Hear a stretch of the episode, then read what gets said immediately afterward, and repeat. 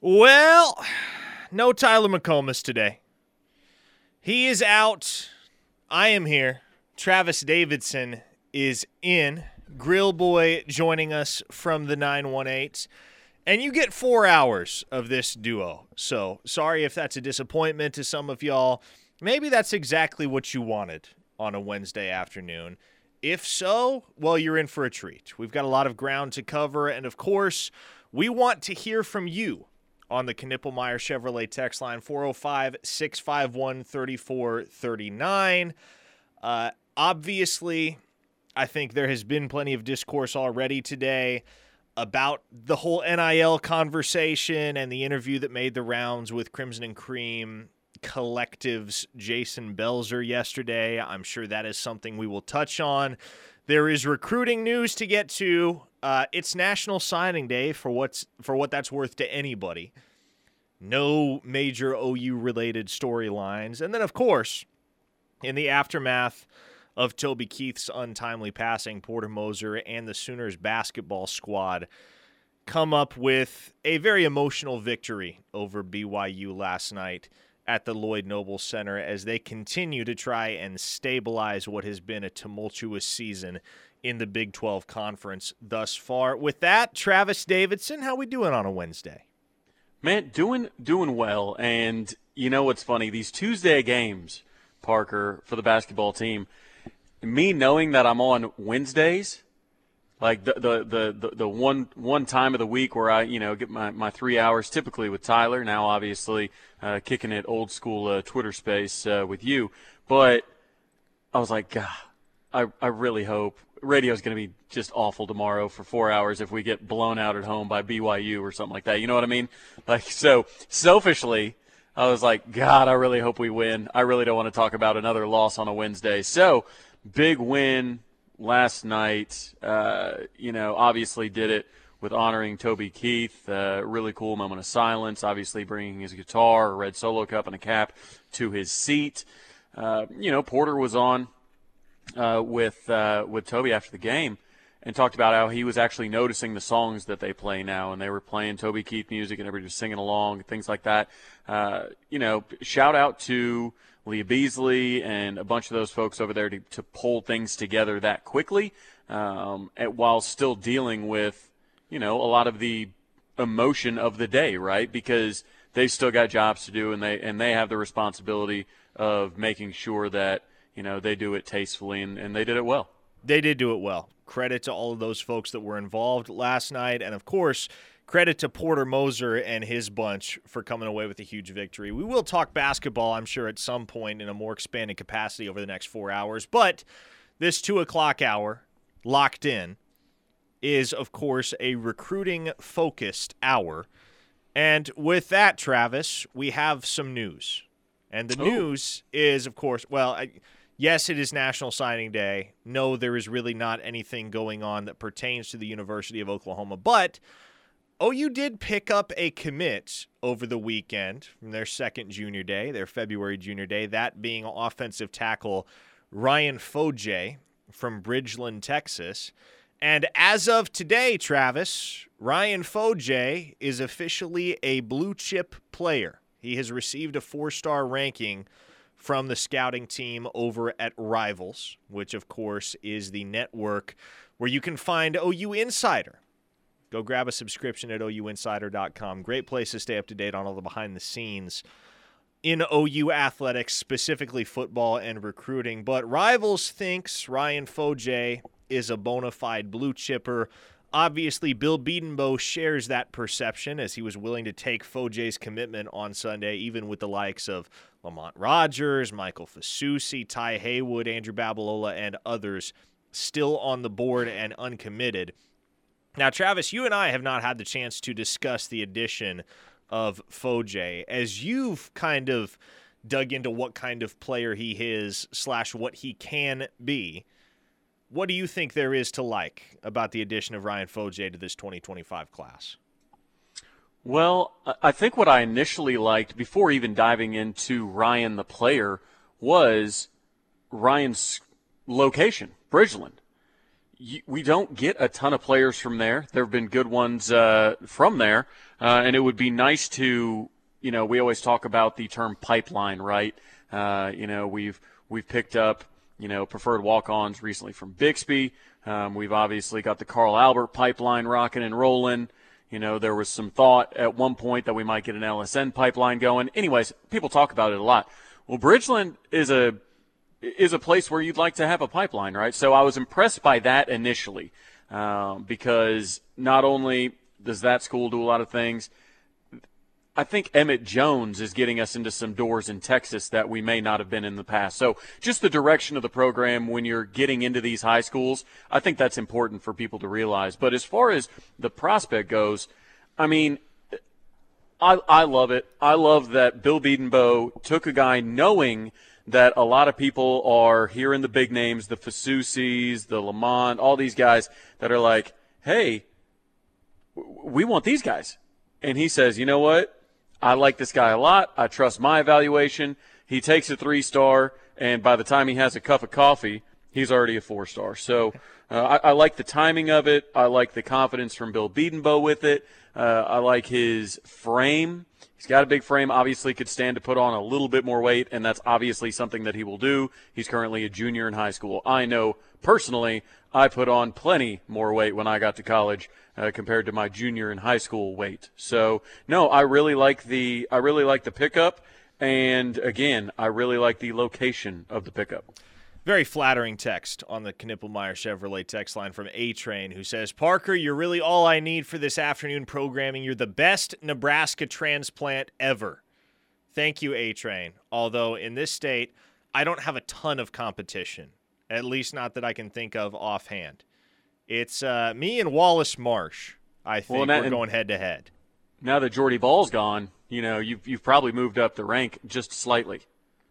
Oh, that's true. I forget about Jordy Ball, mostly because she isn't here anymore. But yes, there was a moment in time where Jordy Ball was definitely higher on that list than I am. But now she's back in the 402. I'm still hanging here in the 405 with all of y'all. Now, 10 commits in Oklahoma's 2025 class at this point in time, Travis. Now, I, it's a question that has been raised before, but I'm curious to hear your thoughts on it because you know, the more perspectives, the more knowledgeable perspectives we can get on something like this, uh, the clearer picture it lends to the fan base as they look ahead to the class that Oklahoma is going to have the potential to sign in 2025. Uh, is 10 commits this early too many? is there a world in which you've taken all these kids early in the process and maybe these evaluations don't look as good 10 months from now as they do right this second and you can't upgrade from those guys because you have to honor the commitments uh, that they made to you what do you think no i i try and look at everything now parker through a lens of foundation continuity steadiness, things like that, right? Like because everything else in the sport as we know it is changing. You know, the transfer portal's got new rosters every year. I mean, look at basketball. You you could have five new guys. You could have a new starting five every year in reality, right? You've got you know NIL going crazy. You've got tampering issues that have been well documented. You've got you know Tennessee suing the NCAA. You've got all this just just chaos everywhere. Shout out the baseball team. Chaos everywhere. And I think taking a class and, and taking them when they're ready to commit is is good. These guys are going to be commits for a long time. They're going to get to know each other. They're going to be able to go to camps, national camps, and wear their OU gloves and actually mean it this time. You know what I mean? Um, I, I think it's I think it's awesome, and especially since we've got what six of them from the state of Oklahoma. So, I mean, I think you're starting to build that foundation. These guys are less likely to leave you in the portal because these guys they're they're playing for their home team, right? So, I love the Oklahoma heavy class and I think having them commit early and sticking with them long term, I think it adds on that kind of foundation, that that sense of continuity that, you know, Brent Venables is really trying to put together in the face of chaos. A 918 listener on the text line says, Parker, you don't talk about Runza enough to be the best Nebraskan in the state. Listen, I try not to annoy you all with the amount of Nebraska culture talk that I share. But if I need to talk about Runza more, by all means, I'm happy to. We can spend a whole hour of this show on Runza. We won't do that. But uh, as I mentioned off the top, a lot of ground to cover on this Wednesday. We'll talk recruiting. We will talk basketball. We will talk NIL. We will field your questions on the Knippelmeyer Chevrolet text line. Obviously, when we do this, old school Twitter space style, as many have dubbed it, Chat GBT, Grill Boy and Thune. That's what we got for the next four hours here on the ref. So interact, hit us up on the text line. Let us know what you would like insight on or what you have opinions on because much as we enjoy sharing our opinions with all of you, we want to hear your opinions as well and your perspective. So, again, 405 651 3439 is the Knippelmeyer Chevrolet text line, and we are just getting started here on a Wednesday afternoon. This is the ref, the home of Sooner fans. Keep it right here, and we'll be right back.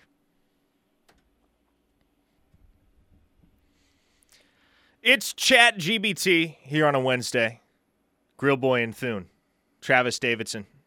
From Tulsa, I am Parker Thune here at the Alameda Street Studios in Norman. The Buffalo Wild Wings Studios at that. The Knippelmeyer Chevrolet text line always open to you 405 651 3439. We're getting a lot of NIL texts right now, understandably so. I want to shelve that discussion for another segment, hit it at the bottom of the hour here in about 15 minutes because I think we're going to need a while to unpack that entire conversation, Travis. Uh, a 572 listener, I had no idea. Is that an Oklahoma zip code, 572, Travis? Not one that I recognize, but you know, they're they're they're. I feel like they're making new ones every day. So, uh, uh, so not one that I recognize though. Yeah, this this area code says five seven two, and it registers as Oklahoma, but that is that is a new one to me. However, he said, "Evening, fellas. I was pondering as to how we shalt becometh named on the texting line. Well, all you have to do is give us your name." And, you know, on a day like this where we're getting a lot of text line interaction, that's something I encourage all of you to do. If we're not referencing you by name when we read your texts, let us know your name so that we can add you and uh, know who you are every single time you chime in. Guy from Parts Unknown, a regular texter, says Travis, 100% right on North Houston. I have a childhood friend, coached at Claremore Jenks and Booker T. Washington before landing down there.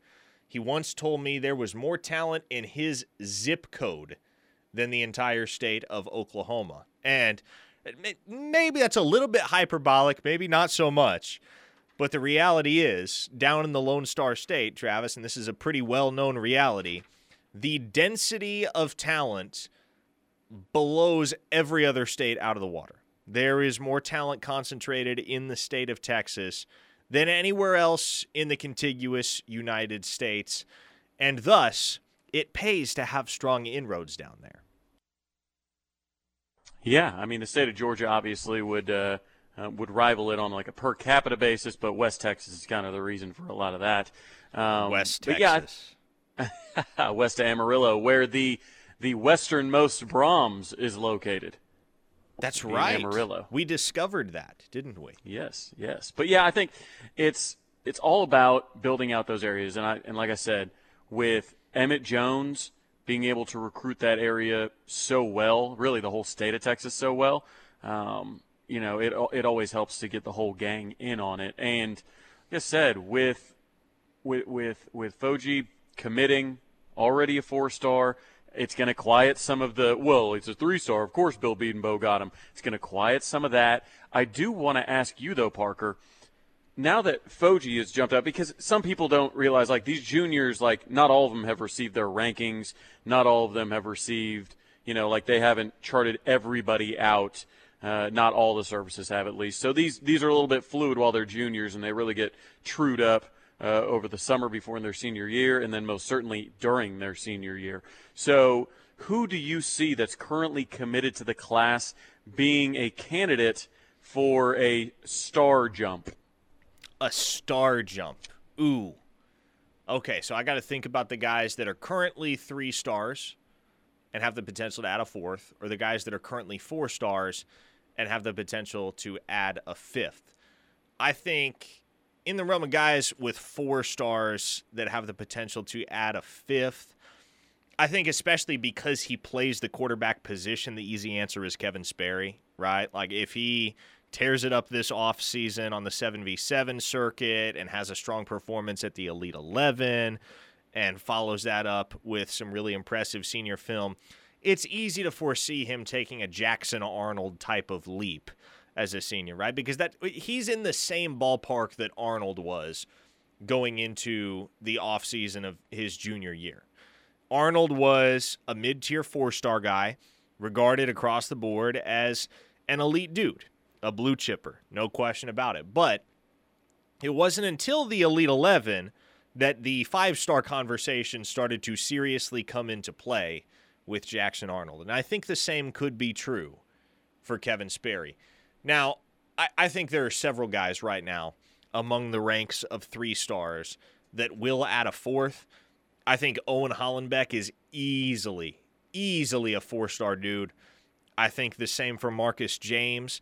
And I think Kamari Moore, very quietly, up there at Lee Summit North. I know nobody likes Lee Summit North right now for obvious reasons, but Kamari Moore's locked in with Oklahoma. He has never wavered, and he is an absolute stud disruptive as all get out on the field on Friday nights. And he has lived up to the billing uh, down in San Antonio last month at the All American Combine. And generally, whenever he gets the opportunity to showcase his skills up against other elite talent, man, those are battles that he is winning. Love the way that he plays. So, Travis, is, as I evaluate the recruiting class right now as it stands, just knowing what I know about some of these guys in comparison to where they are ranked right now, I think that's kind of the short list for me Sperry, Hollenbeck, Marcus James, Kamari Moore.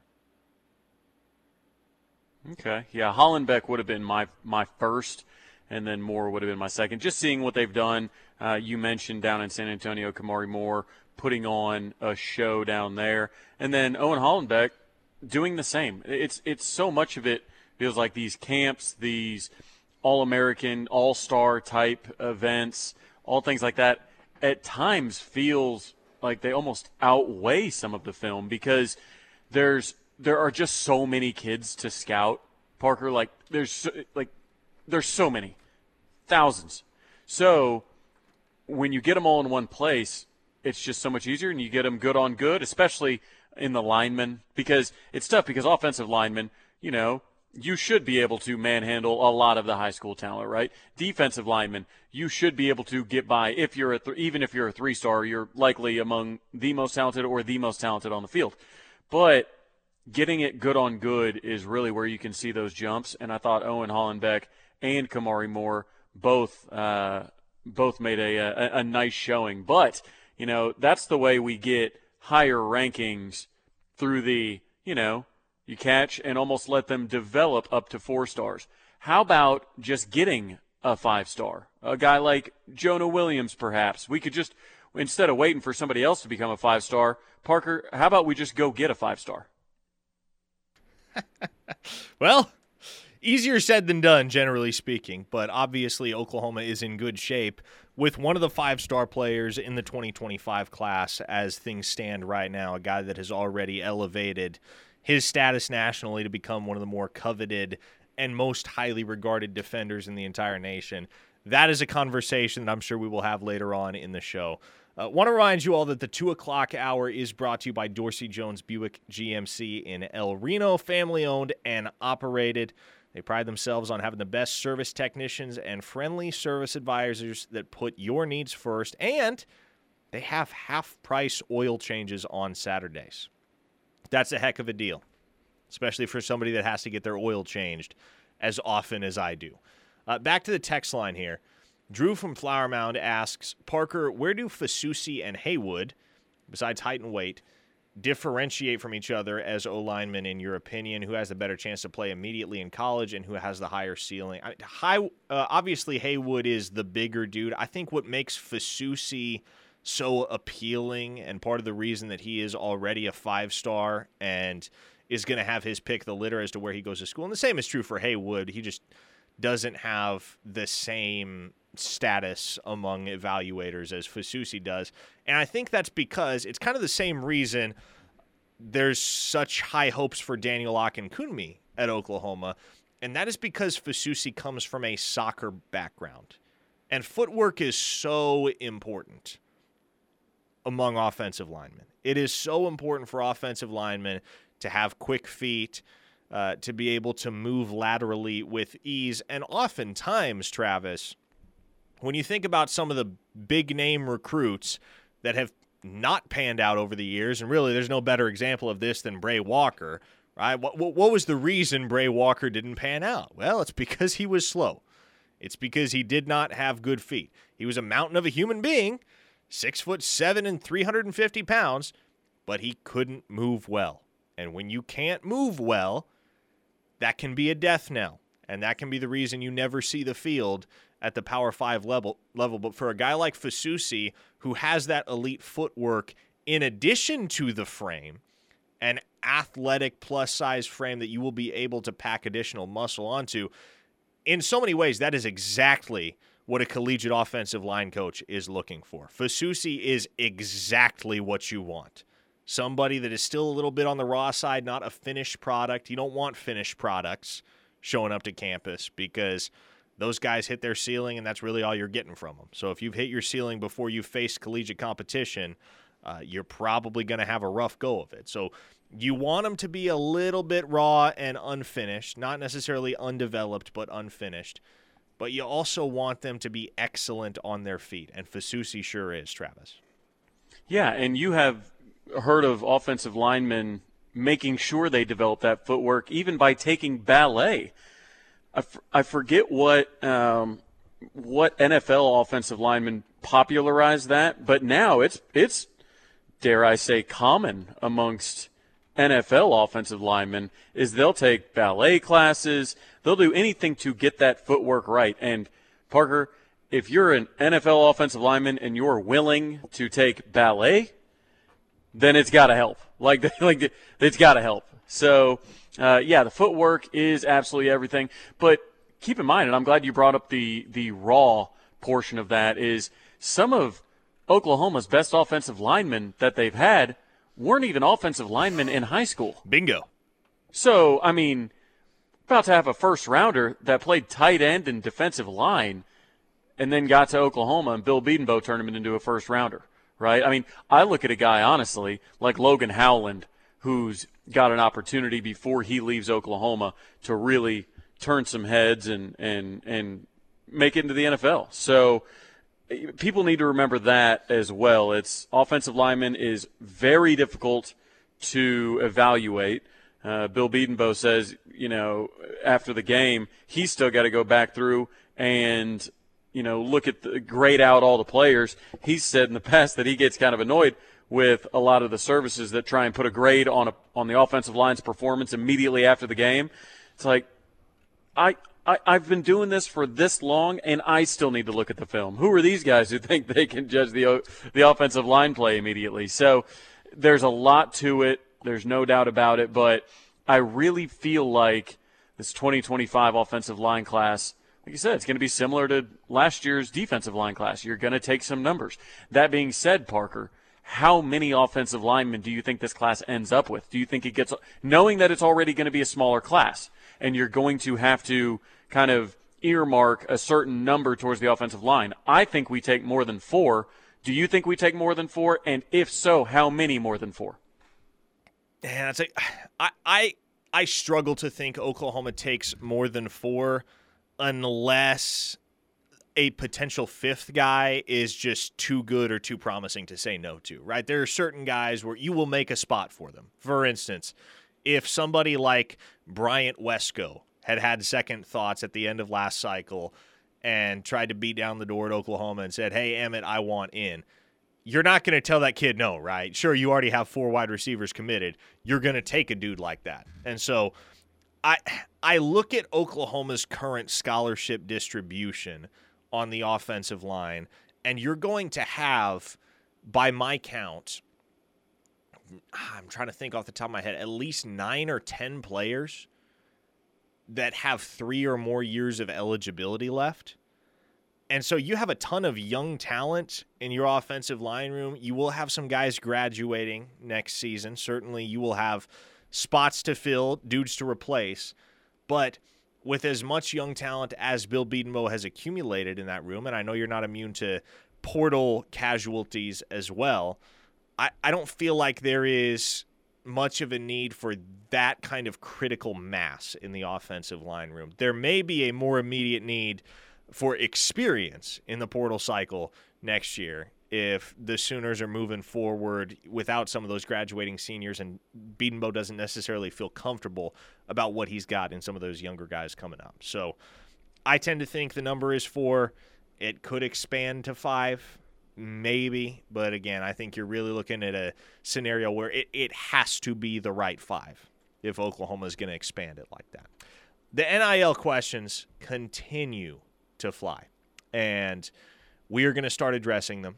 Uh, we will play the clip from Jason Belzer, the director, or I'm sorry, the CEO of Student Athlete NIL, involved, of course, with the Crimson and Cream Collective. He had some interesting comments on the OU Insider Under the Visor podcast about Cayden Green and how that whole situation went down this past winter. So, We'll discuss that. We'll discuss the NIL conversation, start to tackle the NIL conversation on the large scale coming up next here on the ref, the home of Sooner fans. Keep it right here.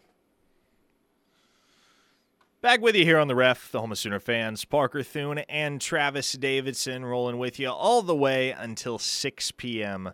local time. Appreciate you tuning in with us, whether you're listening on your radio dial or via the app in the Sooner State or anywhere in the world. And I know we have listeners checking in from all over today. However, Old Shuck from Tahlequah hit the text line and said, I'd like to nominate Cookson, Oklahoma for Small Town of the Day. My grandfather was born down there.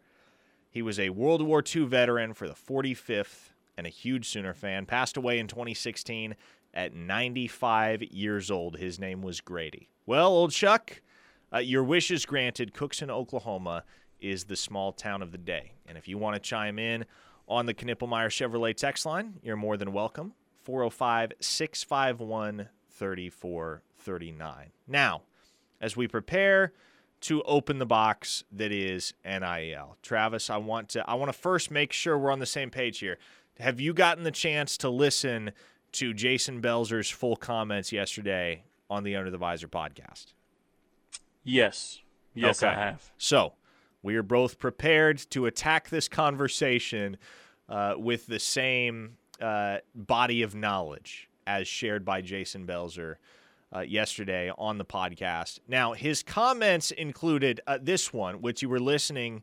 If you were listening during the 12 o'clock hour, I believe Steely played this same clip. But uh, naturally, this is one that Missouri fans latched on to, uh, took it as an opportunity uh, to call Oklahoma broke on social media and spin the narratives, as they do. But here, here is what Jason Belzer, the CEO of Student Athlete NIL, had to say about the situation regarding Oklahoma and their NIL agreement that never came to pass with Cayden Green and his family. Here we go. We basically came close to matching what he had asked. And then he sort of said, you know what? I'm going to go and go into the portal or whatever. And it was done. Right. So we were not in control. Right. At the end of the day, we can only have those conversations. That being said, I can tell you, and I don't mind saying this on the record, there was some substantial tampering that was occurring with him and there was tampering that was occurring with his direct i believe his father is really his agent i don't know if he actually has an agent directly that's mm-hmm. working with him but there were conversations that were happening with him while he was still a student athlete he wasn't in the portal we saw a lot of that this year well well well i thought it was interesting travis because you know i'm sitting there and Jason Belzer is obviously a very prominent figure in the NIL space. He manages 38 collectives, not just Oklahoma's, but 38 collectives across the FBS. And you know, it's one thing to kind of have the unspoken understanding that okay, this is happening behind the scenes, but for somebody with that type of prominence in the field to go on the record and say, "Hey, this is happening and like this is normal now. We're we're seeing this a lot." Very very interesting stuff, is it not? Yeah, I mean it's it's one of those things that like we know, but for somebody to come out and say it that is like you said, I, I think the most important thing for people to understand about all of this is Jason Belzer does not work for Oklahoma. Yep. Like he is not employed by the university. He doesn't just run Crimson and Cream NIL collective. None of that. He's over, like you said, 38 collectives. So when he's talking about, you know, things going on, it's it's not just he's got the crimson colored glasses on and he's like, "Yep, grew up a Sooner fan. I'm here representing the Crimson Cream NIL." No. That's not what this is. You know, that that's and when when you look at it through that lens, you can you can I think appreciate the information so much more because at if you just assume that he was Crimson Cream NIL, you'd be like, oh well, this guy's just you know he's just of course he says that it's really well managed and this that and the other because he's the one managing it. Like, but you know, it is what it is. As far as the Cayden Green stuff, we all know we know what happens with everybody. I mean, heck, Kadyn Proctor got on an interview and said, "Yeah, Iowa reached out to me in the middle of the year to check on me." Like, we just know that it happens. I, for one, am going to be glad when I never have to hear Cayden Green's name again. because it's just man. I mean, everybody knows and and I get obviously why you guys have to talk about it with with Jason because obviously his perspective on it is very valuable. But man, we know we got done dirty with the tampering, and the question is, Parker, you know, where does it have to get to for you? And and the text line, I want to get your answers too. Uh, hit up the Knippelmeyer Chevrolet text line 405 651 3439. When would you, if you were head coach uh, of the Oklahoma Sooners, when would you start tampering essentially? Like if it's if it's a situation where it's it everybody does it, it's not enforced, like when when would you go across that line? Would you do it if your job was at risk? If if it became, hey, look, you you know Oklahoma's fell out of the top 25 in recruiting because you know they aren't you know doing this that or the other. Not that we ever will under Brent Venables, but how do you feel about that? I guess my answer to that, Travis, is and I thought it was interesting to also, and it, it wasn't included in that particular clip, but at a certain point uh, in the interview, Jason was very, very candid about it. He said, Hey, look, Oklahoma does not operate this way. And again, I'll remind you, Jason Belzer doesn't work for the University of Oklahoma. He manages 38 collectives. So somebody that doesn't necessarily have to go on record and say something like that, and it doesn't, it's no skin off his nose, uh, whether that's get put out, uh, whether that gets put out there or not. He said Oklahoma does not play that game. Oklahoma does not engage in those types of practices. And I guess the question I have, Travis, is uh, is this ever going to pan out for a team that basically hires a bunch of mercenaries via NIL to play football for them? Because we we have seen teams that have been bought, if you will, have some success, have winning records, I guess. But again, the programs that everybody points to, at least in recent years, ever since NIL became legal, the programs that stand out as the most shining examples of okay, this school is absolutely unambiguously buying their recruiting class. The Texas A&Ms and Miami's of the world, for instance. Those teams aren't competing for championships, Travis. And so it's a text we get a lot. Well, Oklahoma has to play this game, otherwise, they're going to get left behind. Do we know that to be the case? Because no, who's leaving them behind right now? Yeah, I'm. I mean, I'm in that camp of look. A&M was known as I mean that 2022 class was the highest ranked recruiting class in the modern era and it fell apart. Half of them aren't even in College Station anymore. The coach is, is fired, you know, sipping out of a coconut somewhere and it didn't work. Now, you look at other places like Tennessee. Yeah, they had that really good year, but they kind of took a step back last year, right? Now, do they take a step back up with Nico? It remains to be seen. Ole Miss is going to throw their hat in the ring. Miami has been a poster child for NIL.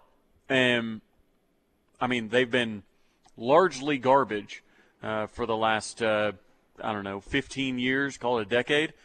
And so I, I agree with that.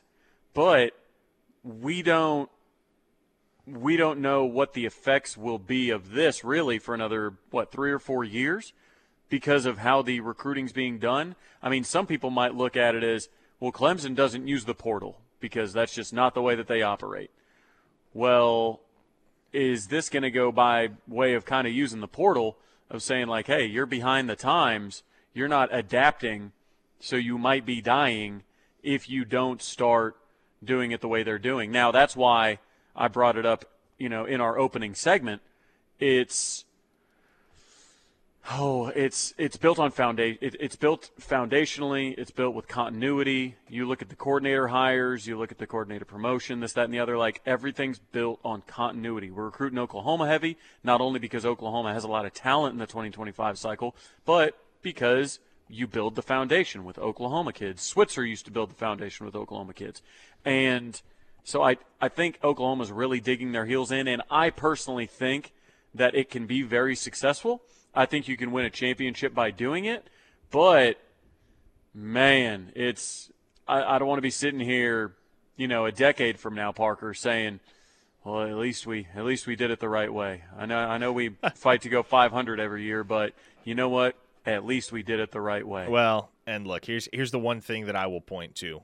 Um, and we got to hit a break here. We'll get back. We'll get right back to this conversation, and it, it will no doubt bleed into the three o'clock hour. But the national champions over the last 10 seasons in college football have been Ohio State, Alabama, Clemson, Alabama, Clemson, LSU, Alabama, Georgia, Georgia again, and then, of course, Michigan this past year. The teams that win championships aren't winning championships because they're buying players, whether legally or illegally. The teams that are winning championships are winning championships because they have elite coaching staffs, a tradition of excellence to recruit around, and they are development forward. LSU may be the one, you know, they're maybe the black sheep of the bunch where they did things a little bit differently, but there's no denying that was one of the greatest college football teams uh, that the sport has ever seen. So, again, we will continue this conversation on the other side. Uh, there's a lot more to unpack. The texts are flying in. We want to hear from all of you. We certainly are hearing from all of you, and we'll hit some of your texts coming up next. And certainly, as the three o'clock hour arrives here on the ref, this is the Home of Sooner fans. Don't go anywhere. Winding down the two o'clock hour here on Locked In. This is the ref, the home of Sooner fans. Knippelmeyer Chevrolet text line available to you 405 651 3439. And let's go there quickly. Uh, we are running up against the top of the hour, but we will a- be able to restart this conversation in earnest once the three o'clock hour does arrive. For the moment, though, let's hit this uh, text from Chonky Chuck in the 572, which is an area code in Oklahoma that I did not know existed until today. He says, utilize NIL for the betterment of players, not selling out for players. BV's method is wise and thoughtful, willing to let someone go somewhere else if they're asking too much for the sake of the culture. Thoughts, Travis Davidson?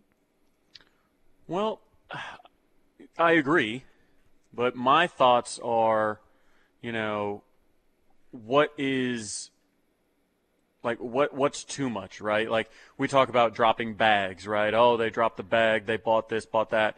Well, right now, I think the number was what forty-four thousand dollars per student athlete. Okay, well, what is what if that gets up to eighty thousand? Is that then buying them, or is that just doing right by them by providing more NIL money. Like like where are we willing to draw the line or where where where is the line in people's minds? And I want people to think about this on the break. like what defines right? What is the right way to do it? You say I want OU to do this the right way. Okay. Tell me tell me specifically what the right way is. If it's not much NIL, then why is that the right way? Um, if it's increased NIL but not big lump sums and going and bagging people, why is that the right way? If it is bagging people, why is that the right way? That's what I kind of want to know because we're pro NIL, but we're anti bag. But I, I just want to get some clarity on where some people are on this. And then on the other side of the break, I want to get your thoughts on it, Parker. Yeah, absolutely. And, you know, another thing that Jason Belzer discussed yesterday in that interview that we've continued to cite on the OU Insider Under the Visor podcast is one of the things that they measure in the NIL world is value over replacement. How much are you actually worth? And at what point does it simply make sense to move on to pursuing another player that is essentially of replacement value? Very sabermetric for those of you that are familiar with Moneyball and the baseball side of things as far as management is concerned. All right. Three o'clock hour up next. We'll continue this conversation and much more here on the ref, the home of Sooner fans.